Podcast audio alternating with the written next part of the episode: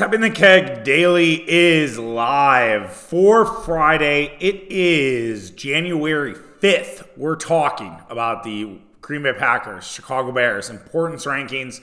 We're also going to talk about the Milwaukee Bucks surviving the San Antonio Spurs. We'll discuss the Giannis Wemby matchup. We'll also talk about why Bucks should never have to survive the Spurs. And then lastly, we'll talk about Marquette against Seton Hall. Can they can they fix their road woes? Uh, we'll get into all that today and probably more. Uh, before we get going, just a reminder: social media, the Keg on Twitter, the Keg Sports, Instagram, as well as TikTok, Facebook. Two, I guess also threads, um, which I always forget about, but I guess people are on threads. I've posted a little bit, uh, mostly just here, here's what I post on Instagram, then I throw it on threads. Um, so you know you're not getting a ton there. Uh, I know that's a bad sell, uh, but we are on there too. Uh, speaking, if you guys are already doing the social media thing or you're new to this program, uh, we are on Apple, we're on Spotify, where really wherever else you get your podcast, we are there for you. Uh, we tape four times a week. Uh, we'll be back on Monday to recap everything from this weekend uh, and I'm sure more. Um, and so yeah, that that will be back on the Monday, and we'll we'll get the schedule out for you next week. So it's uh, it's a good time, and hope you guys enjoy it. And if you're already subscribed and you've been a long time subscriber, make sure you're doing your part to review. Make sure you're doing your good part to spread the good word of tapping the keg, and uh, we really appreciate you. So let's dive in to the Packers and Bears. A massive game on Sunday where if the Green Bay Packers win, they are in. I, I think it's shocking that we're here. Um, I, I know that might be hyperbole, but the fact that it is the last game of the season, the Green Bay Packers have a chance to make the playoffs, and they are really sort of on the rise. Even if Green Bay does lose this game, which will be terribly disappointing, especially because I'm going to be there, especially because I'm going to be behind the Bears sideline because I'm going to be with a Bears fan. Uh, I I really personally cannot have the Packers lose this game. Like it will just break my heart. Um, but I, I think in a week, two weeks, three weeks, I will get over it and say, look, the future is bright. It is as bright as it has ever been for the Green Bay Packers. You could even argue it is more bright than 2009. Now, I think it's fair to go back to 2009 and probably a topic for another time to see what 2009 was set up for the Green Bay Packers and what 2023 looks like now. Because I think that that both of those teams, you know, were on a similar trajectory. A potential not Hall of Fame, that's a little intense for Jordan Love, but a potential franchise quarterback who was starting to make his dent in the league and the ascension was coming. And remember, which I think we'll we'll probably talk about a lot next fall, 2010 was not a rainbows and unicorns season for the Green Bay Packers. They were three and three uh, with six games into the season. Their offense struggled at times. They really picked up steam down the stretch. Their defense was really good. Probably actually the best last time they had a really good defense. And Green Bay had to get into the playoffs. They needed a miracle in the Meadowlands from DeSean Jackson. They needed to beat uh, the New York Giants' ass, which they did in Lambeau, and then they needed to eke out a victory against a really good Chicago Bears team, which is ironic given this week. So I, I think that, you know, we see this and there is an opportunity for Green Bay to basically say, fuck the rebuild and get into the playoffs and when you're in the dance, you never know what can happen. We say this a lot with baseball, right? Because baseball, with a small market team, it's always very hard to to win World Series or even get to World Series. Small market teams just don't exactly get there. Um, and we say once you're in the dance, you never know. Look at the Arizona Diamondbacks this year; they had 83 wins, and yet they were in the World Series. Now, am I saying the Green Bay Packers are going to go to the Super Bowl if they win this game? No, not really. But I, am also saying that it's there's a chance, there's a path, um, and anyone else has a, a shot at winning the Super Bowl. And that is the beauty of the playoffs. And I, I would argue that it is more unpredictable than ever because I don't think that the NFL, this is like a good year for the NFL in terms of like there are like multiple teams that are, you know, head and shoulders above everybody else. I, I think Baltimore and San Francisco are head and shoulders, maybe, but that's it. And those are two teams. And when we think it's Baltimore and San Francisco and nobody else, usually it does not end up that way. Usually somebody tips the apple cart over. So whether that's somebody in the AFC, whether that's somebody in the NFC, that that's all potentially possible. So it's all there for the Green Bay Packers. There is a there probably are going to be a lot of nerves. I, am not I'm not going to discount that. I, I have to think that you know, whether it's Matt LaFleur, whether it's Jordan Love, whether it's Joe Barry, whether it's the guys on defense or the young guys on offense, I have to think that there are going to be some nerves heading into this football game. I, I can't ignore that. But Green Bay just needs to play within themselves. I think they're going to have a fired up fan base, a fan base that saw their team last time they were there basically get ran all, not ran, but basically passed all over by the Tampa Bay Buccaneers and just got their asses kicked defensively. And they're going to want to respond and they're going to want to see this team come out with a fury, come out with a passion, and the idea of they have dominated this matchup between the Chicago Bears. The Chicago Bears know that. And the Chicago Bears want to change the narrative, which they wanted to do in week one, and the Green Bay Packers batted them on the nose like a dog who did something wrong. But it's it's the question like are they going to be actually able to do it? Are the Bears going to be able to take all of the momentum and really be the Detroit Lions of last year, which we covered in great length on yesterday's podcast. You can go listen to it. It was great, great discussion with Mitch and I. That to me is a outstanding question, a question that I have about this team. Can they actually find the motivation? Even though they said, like, hey, we're doing this for Justin Fields. We want to be the spoiler. We want to be this. We want to be that at the end of the day, if the Packers go up early and they punch them in the mouth and they're up 10 nothing or they're up 14 to nothing, what's going to stop the Bears from quitting and saying, it's been a good season and we're, we're, we're all right. And we'll start thinking about Cancun and we'll start thinking about what we're going to do in January when we're watching the playoffs versus actually playing. I, I think that that, and, and, and like, let's also be clear here I think if you go back and you listen to the podcast I did Friday before the Packers Lions game last year, I'm sure I said similar things because I think ultimately that is the truest statement you can make. You can't like can't fake that. And I I I just don't see the Bears coming back if the Packers get up early. But that could be naive of me. That it really could.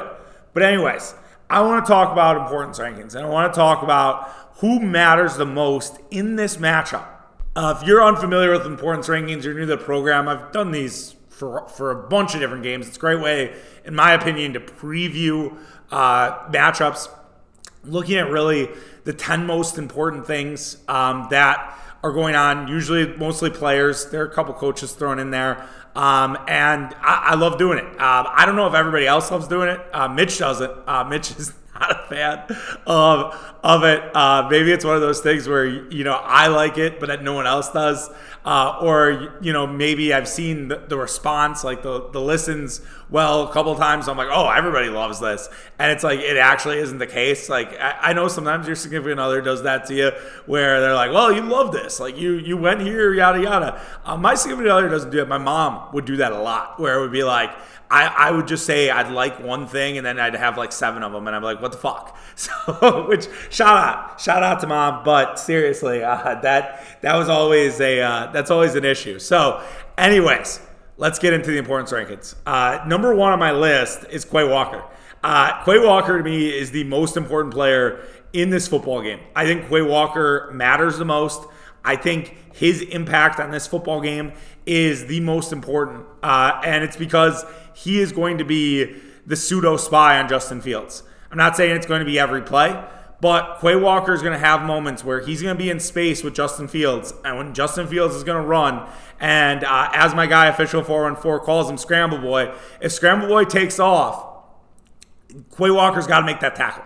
Quay Walker has got to make plays in space, and if Quay Walker makes plays in space, the Bears are going to be severely limited. We pointed out in yesterday's show how the Bears don't do well against three man pressure. which seems wild because three man pressure is usually a death sentence for most teams. But because Justin Fields is not that great of a passer, despite what maybe the media tells you, uh, he can't really throw when there are you know seven guys defending at the pass, and then you have one guy sitting as a spy. He usually tucks it and run, and that's where Quay Walker is going to matter the most. If Quay Walker lets Justin Fields get loose, it is going to be a long day for the Green Bay Packers defense, and that's it. All starts with Quay Walker. And I think Quay Walker is ready for this moment. The guy had over 100 tackles this year. I, I think it's interesting that Daniel Jeremiah pointed out that the success of Baltimore and San Francisco are their off ball linebackers. And that's what Quay Walker is. And Packers took a lot of shit for taking Quay Walker. And I, I think Quay Walker is a lot better than some people think. Um, and I hope he's unleashed too. Like I, I do think there are situations where you can put Quay Walker as a blitzer and say, all right, if you know Justin Fields is passing this football, go after him, go get him, and go make something happen. And he's going to make mistakes. And Justin Fields is a turnover prone quarterback. And Quay Walker picked him off and ran it back for a touchdown, got himself a concussion. Again, I have no idea what it is with the Packers getting hurt when they score touchdowns, but it's happened way too often this year. But it's not to say Quay Walker can't have a massive impact on this game, just like he did, you know, uh, in game one of the season, which a lot, a lot has changed. So uh, Quay Walker is certainly a huge factor in this game. Number two is Jordan Love. I, I think Jordan Love has had just an incredible end of the season. Um, it's been pointed out by so many people, and I think it's kind of starting to finally pick up some momentum, not just locally but nationally, about what Jordan Love has been doing. I think it's it's been incredible. Uh, Love deserves a lot of credit for just his development. Matt LaFleur deserves a lot of credit for getting Love to this point. Uh, but this is this is where you make your money, right? This is where you really stamp it down and beat your rival at home to get in the playoffs. This is a great spot for Jordan Love. Now, he did not seem nervous. He did not seem rattled against Minnesota, who remember Minnesota really put it to Jordan Love, really blitzed the living hell out of Jordan Love. Eh, but I think at this point, Jordan Love actually probably embraces the blitz. They've had dealt with so many teams that blitz. And Eberflus is not a blitz happy guy, so that maybe is a slight concern because they all they've seen is blitz. When it, whether it's Flores, Wink Martindale, uh, Todd Bowles, Spagnuolo, um, Aaron Glenn, not exactly a ton, but like they've seen so many blitzing defenses that I feel like Jordan Love's accustomed to it at this point. Uh, I, I think, you know, just making sure and making the right reads, and he's been just really, it's not even conservative, but he's just making the smart pass. Like he has one interception in his last seven games. He's 16 for one. He has one of the best touchdown to interception rates of anybody in football right now. And again, that's something the, the old guy used to do, right? And so it can Jordan Love keep this up against a emerging Bears defense? This has been a very good Bears defense down the stretch, but they have not faced a quarterback like Jordan Love. That has to loom in the back of Bears fans' heads and the Bears on the field, right? Like they have to know, like the quarterbacks we've faced have not been the creme de la creme of quarterbacks in the NFL. Like since this run for the, the Bears, really it's just been Jared Goff, right? Jared Goff's been the only one, and Jared Goff is a different quarterback in the cold. We know this. He just cannot handle cold weather. And if the Lions have to go to cold weather, I'm telling you, dump the mortgage out on the other team. Like that is that's your goal. Like don't even think about it, okay? But yeah, the Bears have just not necessarily played a tough schedule of quarterbacks. Like the last so they've had Taylor Heinicke, right? They had Kyler Murray. Kyler Murray's all right, but he's not Jordan Love. Not the season Love's having. Joe Flacco is having this incredible like renaissance, but this was like the start of the Flacco sort of experience, if you will. We talked about Goff in the cold. Um, they also faced the the Minnesota Vikings, and I think it was the last of the Dobbs insanity. Bryce Young was kind of where it started, and they, like Derek Carr. So the last good quarterback the last quote unquote good quarterback. I, I think you you would say, oh, okay, Goff in the dome. they which was a 31 to 26 loss, which the Bears blew that game late. Let's look at Goff's numbers in that game. He had three interceptions, so he, yeah, that's right. He turned the ball over a bunch in that game. He had three picks, but he was two of 36 or 236 QB rating 68. So Goff wasn't good. They did well against Goff in that game, but I still think that they, they have not necessarily seen a guy like Jordan Love, and Jordan Love just needs to play his game. Jordan Love needs to be the quarterback he's been for the last seven or eight games. And it is on Matt LaFleur to make sure that Jordan Love makes some easy throws early, gets him comfortable in this game. As much as I think you can beat the Bears on explosives and beat the Bears on, on edge, I don't know if I want a deep ball from Jordan Love early on in this game. And I know if he does it and he hits it, uh, and I'm in Lambeau and I'm going fucking nuts, uh, I, I, will regret that. But I, I just think that it, it's I want green, I want him to be comfortable. I want him to get started early. The Packers have you know been taking the ball and scoring. I think it's a weird key to their success. I think this team just plays better with a lead. So yeah, Jordan Love's number two. Aaron Jones number three. Uh, Aaron Jones with him, it, the Bears have one of the top rushing defenses in in the NFL uh, in terms of rushing success rate defensively, uh, which is an advanced metric. Uh, basically, means you know how how well can you stop the run. You know what's your success or how how successful are you stopping the run? It's really sort of self-explanatory. The Bears are fourth in the NFL. Um, Aaron Jones was able to run all over this Bears defense in Week One. I think it's going to be a little different. This is definitely an uphill climb. Now, that to say, Minnesota was a pretty good run defense, or has been a pretty good. Oh no, they've taken a step back. Pardon me. They were uh, they're 18th, so they've they've sort of fallen off. So they aren't the same run defense that they were earlier this season. So that is going to be a challenge for the offensive line, a challenge for Aaron Jones. If you don't have Elgton Jenkins, that obviously affects that. But I think the Packers need to make sure that they remember the run game. I thought it was really interesting. I was listening to I think it was a cover three recapping, which great great college football podcast. They were recapping uh, Washington and Texas, and they were talking about how like elite play callers like Steve Sarkisian sometimes just forget the running game and they just forget that that it's working and that it's going well. And who is an elite play caller that forgets the run game? I was like, oh, that's Matt LaFleur. Like Matt LaFleur just forgets he has a run game, and he cannot forget that. Even if it's a struggle. They need to keep pounding the football, control the clock. Like, I, I, think just keep, you know, there is a key to success offensively. The Packers have scored 30 plus points the last two weeks, and Aaron Jones has ran the ball 20 times in both games. I don't think that that is a coincidence at all. So I think you keep running the ball with Aaron Jones, even though the Bears are tough against the run. Number four for me is Jaylon Johnson uh, Chicago Bears corner. He's had a really good year. He's going to get paid either by the Bears or somebody else. He has a shoulder injury. He said he's going to go. He only played 20 snaps against Atlanta.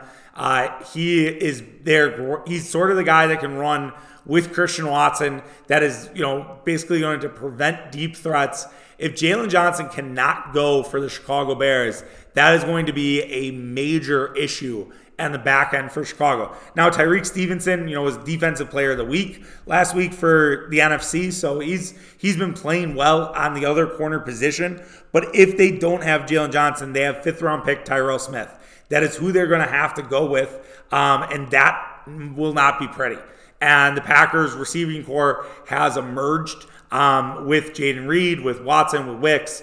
Um, they're going to attack that, and they're going to attack that matchup. I would not be I know what I said about, hey, no deep balls early, and I, I still believe that. I still think they'll go after Jaylon Johnson and force him to make a tackle on that bum shoulder early and check in. You know, it's not going to be the frozen tundra of Lambeau Field, but it's still going to be cold. Like it's still going to be in the 30s. It's still, it's definitely what you want. It's quintessential Packers Bears. And as somebody who's banged the drum on this, and I, I believe it in my bones, Lambeau Field's the best when it's 30 degrees. And this is exactly what it should be. Like this, it's perfect. Like this, it's kind of one of those, how do you not love football? When you when you go to it, when you're gonna see it on your TV. Um, but yeah, test that shoulder early. See what Jaylon Johnson's all about. Number five for me is Zach Tom. Uh, Zach Tom will have the task of dealing with Montez Sweat. Zach Tom's been incredible this year. To me, Zach Tom's an all pro. Um, I don't think he's gotten enough credit for the year he's had. Um, he is a bona fide star for Green Bay, and he's going to get Montez Sweat. And he handled Danielle Hunter last week. I think he can handle Montez Sweat this week. Um, Sweat's been incredible. He's been really good for the Bears. I was wrong about that. I have to eat that L. Um, the Bears knew what they were doing, um, and that's credit to Ryan Poles. I, I, will say something nice about Ryan Poles. That was a good move, and now it's up to Zach Tom to hold Montez Sweat down, um, and that's going to be a challenge. And he did it last week. He's been really good. Again, underrated in terms of the season he's having, and he's just going to matter a ton for the Green Bay Packers this season. Or I'm sorry, for this game. Rashan Gary is my number six. Uh, Rashan Gary had a interesting game last week where it didn't seem like he was that effective, but he had eight pressures. You know, he was in the mix, right? Like he was certainly getting himself involved in the plays. And I think really the importance for Rashan Gary in this game is not necessarily the pressures, the sacks, it's staying in your lane. Rashan Gary way too often crashes in. Rashan Gary needs to play with the restrictor plate on just a little bit. I realize that he might be an all gas, no brakes kind of guy, but we need Rashan Gary to just keep his composure and hold his water a little bit because of what Justin Fields can do in terms of scrambling with the football. So I, I think that that is an important part of the front seven equation. We talked about Quay Walker earlier. I think Rashan Gary matters. I think also you could throw, even though he's not in that top 10 for me, Lucas Van Ness if you don't have Preston Smith. And that's a huge moment for whether it's Preston uh, Van Ness and Enagbare. And the whole thought is the same, right? Stay in your lanes. Do not necessarily crash in, and that has been a problem for the Packers in the past. Uh, I, I, wouldn't say as much this year, but I feel like last year it was a real issue for them. So I, I think that matters for for Rashan Gary. And you know, again, going back to you give him this contract. This is when big players step up. Like this is when you want your guys who you've given big money to to make something happen and make plays. And hopefully Rashan Gary is involved. And again, another thing about Justin Fields, he can give up the football and he can fumble the football and he can throw interceptions. Number seven is Justin Fields. I think while the discourse on Justin Fields this week has been should the Bears keep him? Should they not? Are they going to rally around Justin Fields? Has anyone talked about how much pressure Justin Fields is on this week? The pressure for Justin Fields is immense. This is quite the moment for Justin Fields. Justin Fields has not been in this situation in his entire career. I just wonder is that going to affect him? Is he going to try to do too much? And we've seen when Justin Fields tries to do too much, it leads to turnovers. And I just wonder is this going to be too much for Justin Fields? Again, this is why we talked about, you know, getting out to an early start and saying, well, the Bears might quit. Well, it might not even be that the Bears quit. It might be Justin Fields starts forcing things and all of a sudden the turnovers come back. And even though he's been playing well, the turnovers are still there for Justin Fields. And he's still a turnover laden quarterback. And similarly to old Bears quarterbacks like Jay Cutler, at some point you know Justin Fields is going to make a mistake. It's just a matter of do you capitalize on it? Do you score a touchdown off of it? Do you recover the fumble? Do you pick off the football? That that those need to happen. And I just don't see a scenario where Justin Fields absolutely outplays Jordan Love. I think that would shock me. I, it really would. Even though Justin Fields is playing better, if Justin Fields outplays Jordan Love, I, that's going to be a tough one. That's going to be a really tough pill to swallow. Um, and that, that, it'll hurt. I'm not gonna lie. Um, I think we've we've had a narrative around Justin Fields, and we've built it. It's there. Um, and if we have to pick it off, uh, that would that would suck. And we'll we'll certainly have to see. Number eight, the Bash Bros, uh, Tucker Kraft and Luke Musgrave. Luke Musgrave should be back from injury. Tucker Kraft had an awesome quote on on Friday. I, I think Tucker, Tucker Kraft is kind of my guy at this point. Like I, I love Tucker Kraft. I'm all in on Tucker Kraft. I I'm leaning towards getting a Tucker Kraft jersey. Um, but here's here's what Tucker Kraft said. I gotta find it here. Um, Oh, yeah. So this is from uh, Ryan Wood, got the quote. Ask Tucker Kraft how he envisions sharing the field with Luke Musgrave and the Packers offense long term. Explosive plays, confused defense, just us punishing people in the way we like to do it. And then Wood adds the commentary. I think Jordan Love would enjoy that a bit. Fuck yeah. Like, that is exactly what you want out of Tucker Kraft. Like, I think Tucker Kraft and Luke Musgrave are going to make life hell for the Chicago Bears in the middle.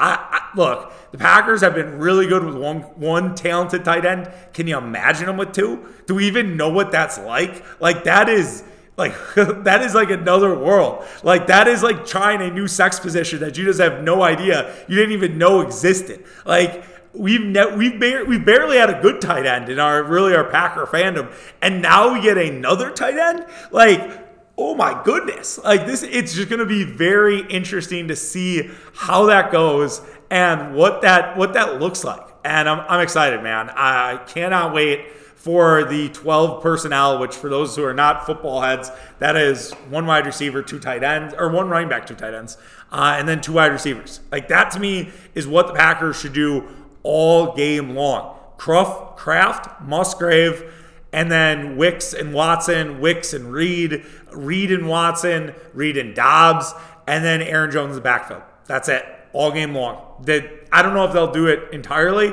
but I, I, think you'll see a lot of 12 personnel with both Musgrave and Kraft out on the football field. Cannot wait. Um, Matt LaFleur is number nine. Um, I, I think Matty just needs to play within himself. Matty has gotten tight at home. Um, he's had a couple bad home losses. Like I, that casts the scary a little bit. At some point, you have to look at Matt LaFleur just not necessarily living up to the big moment. He lost the line. He had a you know Lions game. You know, and, and again, is it on him or is it on his quarterback? So that I mean that is that's the question, right? Um, it, and it's like okay, it was the Lions uh, last year. It was the 49ers the year prior. The Buccaneers was more, I think, on LaFleur than Rodgers. Rodgers played pretty well in that game. Um, like those are three examples where the Packers have ended their season at Lambeau Field. Um, can this can this change? Right? Can LaFleur step up and deliver in the moment? That's the real question. And then lastly is Jaire Alexander. Um, I, I, think Jaire is going to have a big game. I I'm not going to call a pick six, but I think Jaire makes a very big impact in this game in some capacity. I think he got humbled a lot, and and I, I saw I think it was Bukowski and I forget his partner's name wrote a thing about how we just kind of don't always understand human beings and that we don't always understand, you know, like there needs to be some compassion. And I, I do wonder, you know, was Jaire just a little too full of himself? And he basically, you know, and, and look, that happens. That happens in all of our lives, right? Where we have the Superman cape and we try to do more than we think we should or that that we are maybe allowed to do in society and we go above and beyond and we're like i'm not gonna get caught or i'm not gonna i'm not gonna necessarily you know do basically like you know kind of live on the edge. And then all of a sudden you get whacked back down and you're like you know what? I'm not bigger than than you know life. And so i i think there's gonna be a big game for jaire alexander um, other guys that I just deserve mention that I think are important from the Packer side of things Darnell Savage, Kenny Clark, Joe Barry, Rasheed Walker, Sean Rhyan, especially if Elgton Jenkins doesn't play, Jayden Reed. I think Christian Watson could be added to that mix. Um, you could even say Patrick Taylor if uh, Dillon can't go. Um, so I, I, think those are all guys important from the Packer side of things, Bears side of things, Cole Kmet, uh, DJ Moore, uh, Tyrique Stevenson. Sweat, who we mentioned a little bit, and Matt Eberflus. And I think we've talked about, you know, can Matt Eberflus, you know, get the troops going? I have the Green Bay Packers winning this football game. I think the Packers win this one 27 17. Um, I think that this is not very close. I think Green Bay is going to, do- I, not even not dominate, but I think what we talked about, about getting out early, I think you'll have a last gasp for the Bears. I wouldn't be surprised if it's more 27 10 and they get a last second touchdown. I think the Packers win this game. I think they're ready for it. I think they this moment doesn't scare them, and I think every they're saying all the right things this week, and I believe the Packers will get it done. Moving on to the Milwaukee Bucks. The Milwaukee Bucks beat the San Antonio Spurs on Thursday night, 125 to 121. It was a nail biter for the Bucks against a five-win Spurs team. Yeah. So I, I think before we get started and before we talk negatively, let's just appreciate the Giannis Victor Wembanyama matchup. Uh, Antetokounmpo and Wembanyama were going at it all game long. It was an absolute joy to watch those two go back and forth. Giannis try to dunk on Wemby at the end and Wemby block him. Giannis hitting the two threes. Wembanyama hitting a three of his own. It was a fucking awesome fourth quarter between those two guys. And I think that's some frustration that people have with this Spurs team is like, this is what it could be all season. But there are times where they don't even give Victor Wembanyama the basketball. I couldn't believe that the offense really isn't run around Wemby. They are still running the Popovich system without really a focus on Wembanyama. It's crazy to me. And you know, I, I, think if they would run it around Wembanyama, I don't know if the Bucks win this game. Uh, but Giannis Antetokounmpo was incredible. Giannis did not let this team lose 44 points, 14 rebounds, seven assists. I mean, just another incredible game for Giannis. He was named Eastern Conference Player of the Month for December, which I, I kind of hope this now sparks this MVP discussion around Giannis. I don't necessarily need anybody to to recognize Giannis. Like I don't need that for my own personal validation. But I, I just hope people are paying attention. I hope people want to watch this team because Giannis Antetokounmpo is is having just an incredible, incredible season. And the battle that he had with Wemby and hitting those threes, you know, is, is kind of a reminder of what Giannis can do. And Giannis did not let the Milwaukee Bucks lose this game. Giannis was really, really good. And there are games like this where it's Giannis and everybody else. I know Dame had 25 points, but Dame really didn't do much until that fourth quarter. Now, that could have been because Khris Middleton only played the first half and Dame sort of deferred to Khris Middleton. But Giannis Antetokounmpo looked great in this game, and he's continued to pulverize teams. And it just every every night it seems to be a new sort of big Giannis game. And Antetokounmpo was ready for that challenge. You know he wanted Wembanyama and wanted to, you know, make a statement against Victor. He loves picking on rookies. He gets up for these kind of games, and Antetokounmpo did just that. And it was really fun to watch. I think you're going to get Giannis Wemby matchups on ESPN TNT going forward. I, I think these these are games that people are going to want to watch, um, especially if the Spurs get good. Like eh, it's you know it's kind of the NBA's current face versus maybe their future face. And it, it's weird that it's we're kind of at this point. You know, it's it just shows you we're getting old. But you know, Giannis versus LeBron was kind of a thing that we saw, especially early on. And you know, Giannis the beating the Cavs, I remember, was such a huge accomplishment for Giannis and then Jabari Parker. And Giannis, I think, might have had he had a big game in, in one of those. And it was like, well, if we ever, and then once the Bucks got good, it was like, are we going to get the Giannis versus LeBron in the playoffs? And we've just never got it. And we've never got a finals. LeBron went to the, the West once Giannis got good, uh, goes to the Lakers. And will we ever get Wembanyama versus Giannis? Will we ever get Jokic versus Giannis, which is more like they're equals? Uh, Luka Giannis is the same thing, right?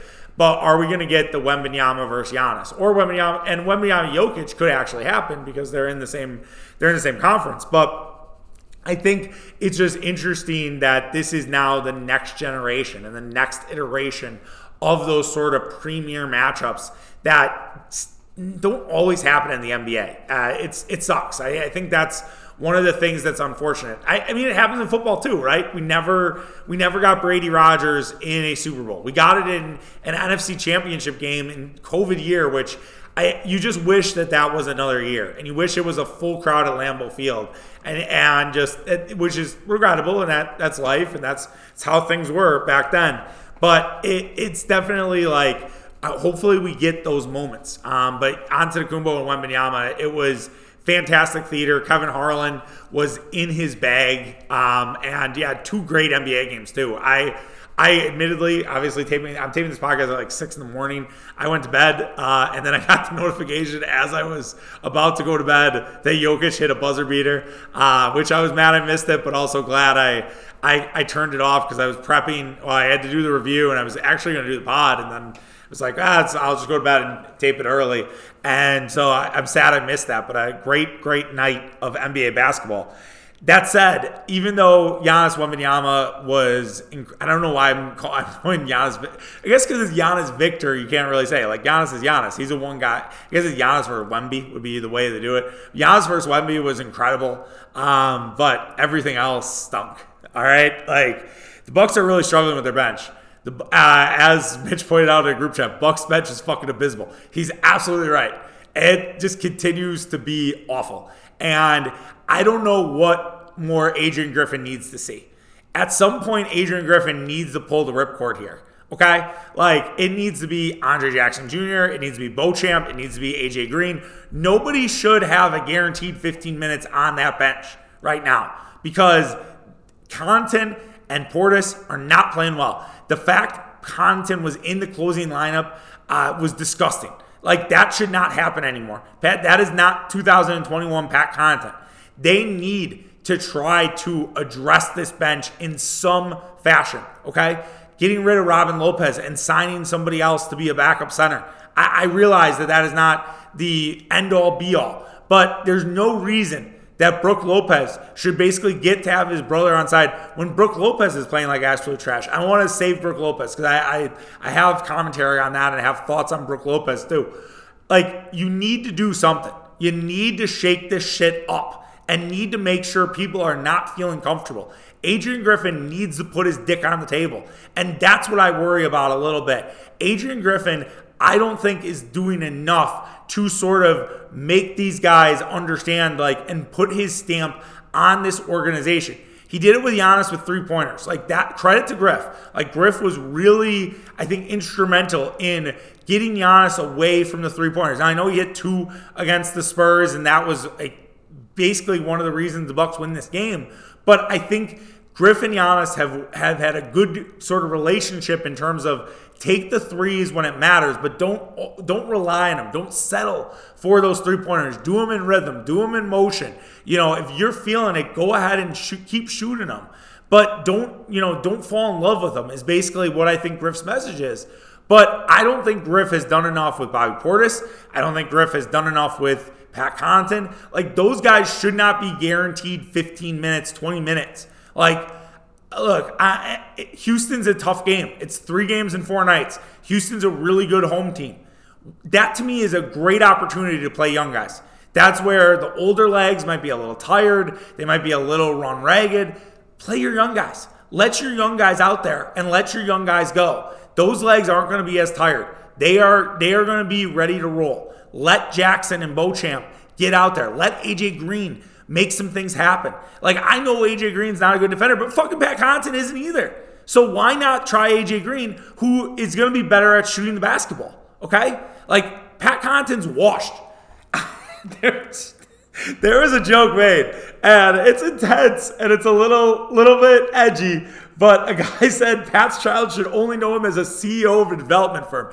Absolutely, like it, it's done. It's over. He's one of the worst players in the like NBA so far this season per like some advanced metrics.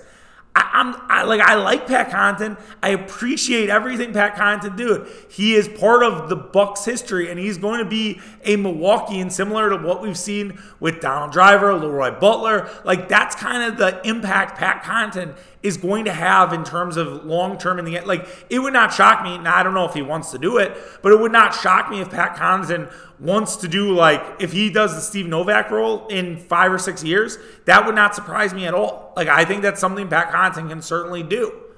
And so like I that all said, like it's just over, man, and that's okay. That's okay. That that happens. And we just have to acknowledge it. And Griffin has to acknowledge it. And at some point, you got to pull it.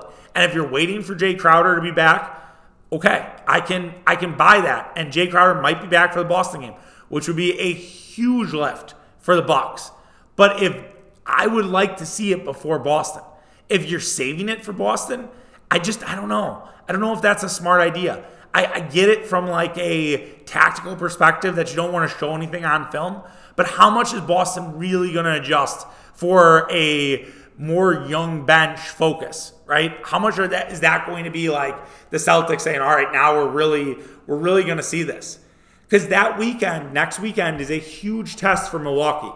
You have the Celtics on Thursday, you have the Warriors on Saturday who Warriors blowing an 18 point lead in like 6 minutes is really tough. Um, and really bad. And that could be kind of rock bottom here for the Warriors. And then you have the Kings. So you have three teams who are pretty damn good and three teams that have really good offenses. And even Warriors struggles, like they still have Steph Curry. So how do you do that? How do you respond against those three teams? Like that is a really big test for the Bucks upcoming here next week. And the Rockets are as, as big of a test. Like again, like I think Houston's only lost two games at home this year, if I'm not mistaken. So that that to me is like time is now. Time is now to switch up this fucking bench and put your balls on the table.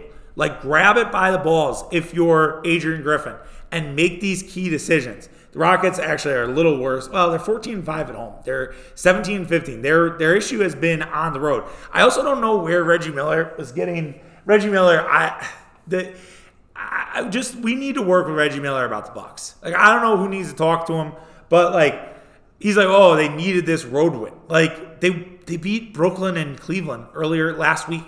They've you know they they've played a lot of road games here recently because they were at home for a ton of December, which is the law of large averages. Like eh, you know that's that's how the schedule kind of rolls. But if you look at the Bucks on the road, they're nine and seven on the road. Um, so if we fact check him here, what they beat, let's say Knicks won one and one, two and one, three and one. They lost to Indiana. They're four and two in their last six on the road. Like, what the fuck's Reggie Miller talking about? Yeah, the Reggie Miller thing was, you know, crazy. I just, I, I don't, I don't know what, you know, he had the whole thing. Oh, you'll take that for Giannis's three, and then Giannis hits another one in his eye. So, like, just kindly shut up, Reggie Miller. Like, we don't, we don't need it. We don't, we don't need to hear it. So that's there. Oh, and I, I do want to also say Brook Lopez. Is Brook Lopez going to box out? Is Brook Lopez actually going to give a shit? Like, what the fuck's going on with Brook Lopez? Like, I just if you're not going to box out, don't. You're not on the team. Like, not necessarily on the team, but like, all right, we'll slash your minutes. There were so many moments in the game last night where he just refused to put a body on Wembanyama. It's like, what the fuck are you doing, dude? Like, he just kind of looks like he's cashing checks. And did Brook Lopez sort of play out of his mind to get one more big deal? We've seen this happen in basketball, baseball, football, where the guy gets a big contract and then it's like, eh, I don't necessarily care as much. I'm not going to do as much back treatment. I'm going to just kind of revert back to what I was. Brook Lopez has been awful in this last 10 to 12 stretch. And another guy that I don't know. I don't know if he should be part of the Bucks future. And I, I agree with the sentiment that a lot of these guys should be in trade conversations.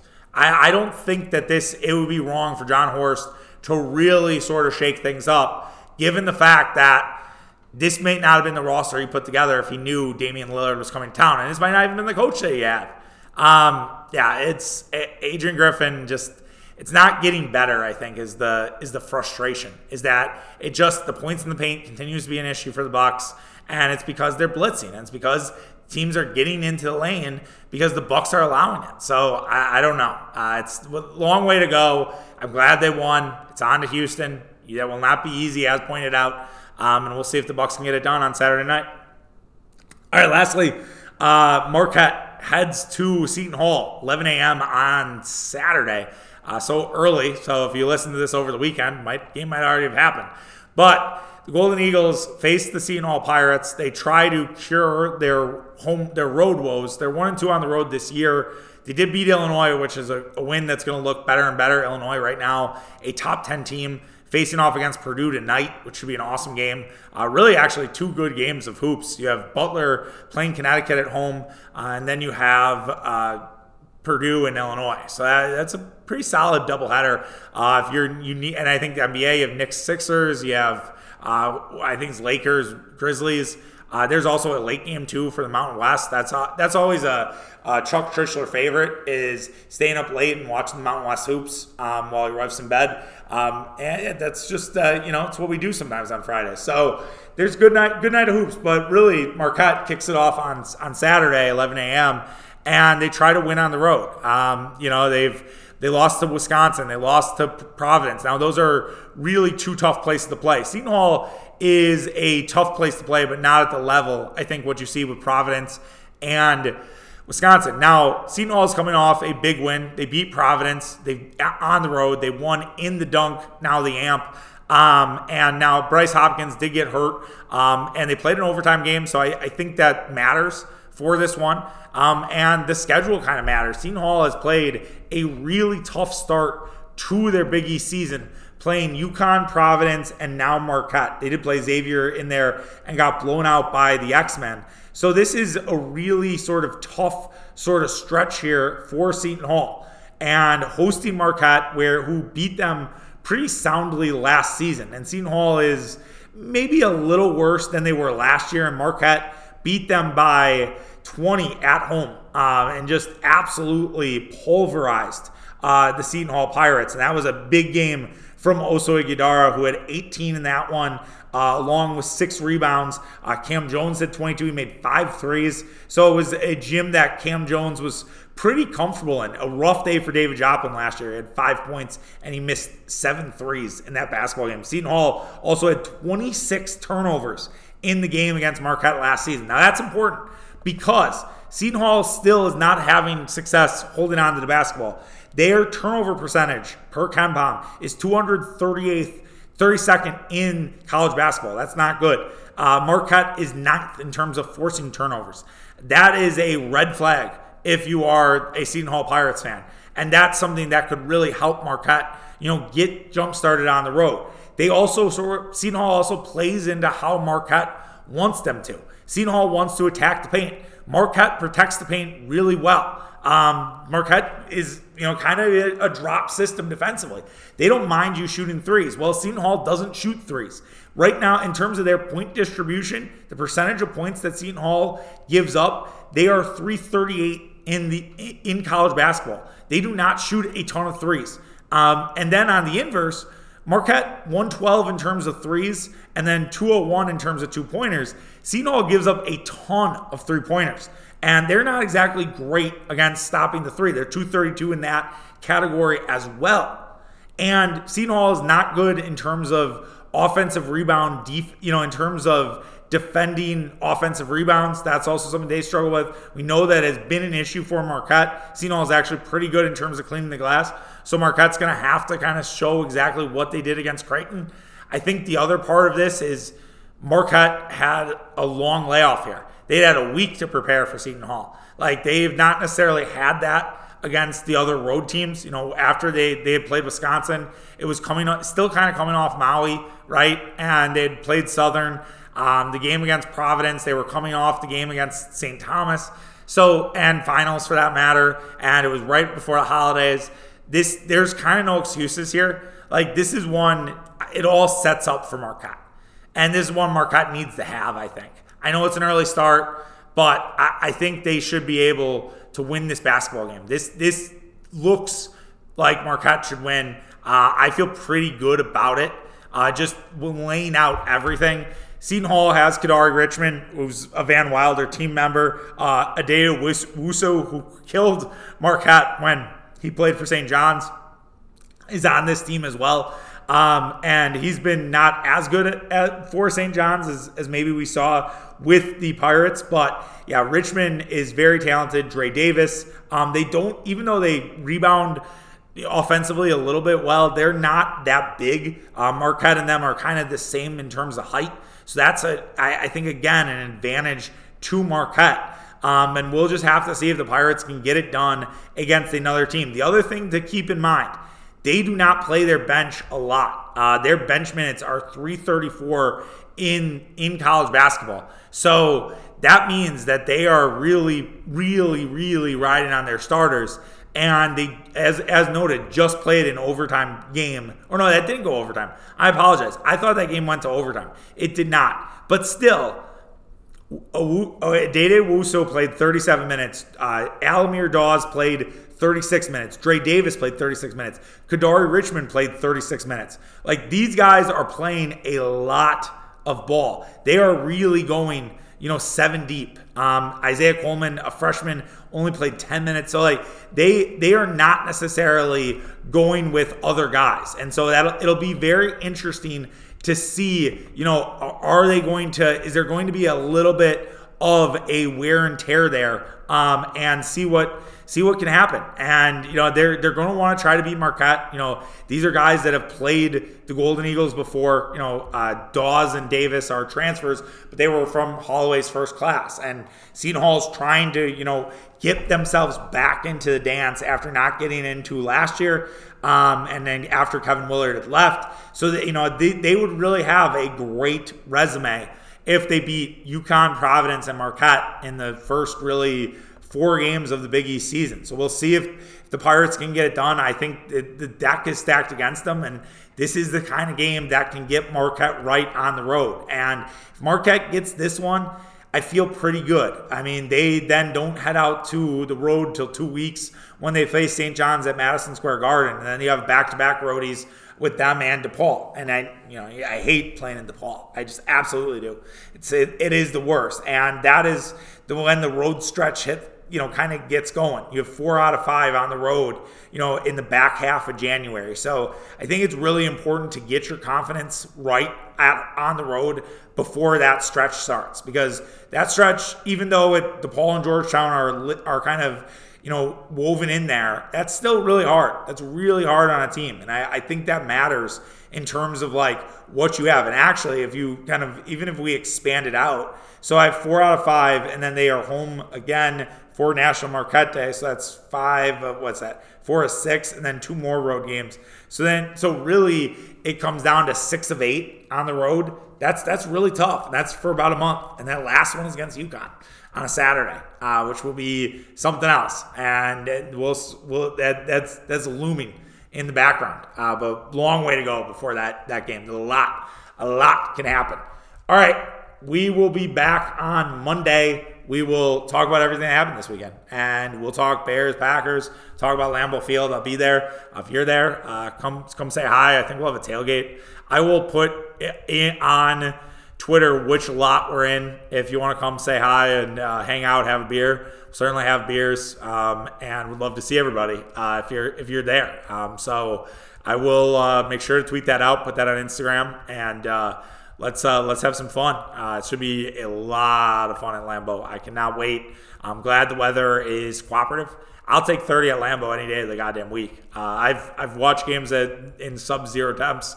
Um, it's not fun. You just got to make sure you're bundled up. Uh, so I I, I kind of scoff at people who are like, oh, I don't like the cold at Lambeau. It's like that's why you that's why you go. So, anyways, take care of yourself. Have a great weekend, and we will see you on Monday. All right, take care, guys. Bye.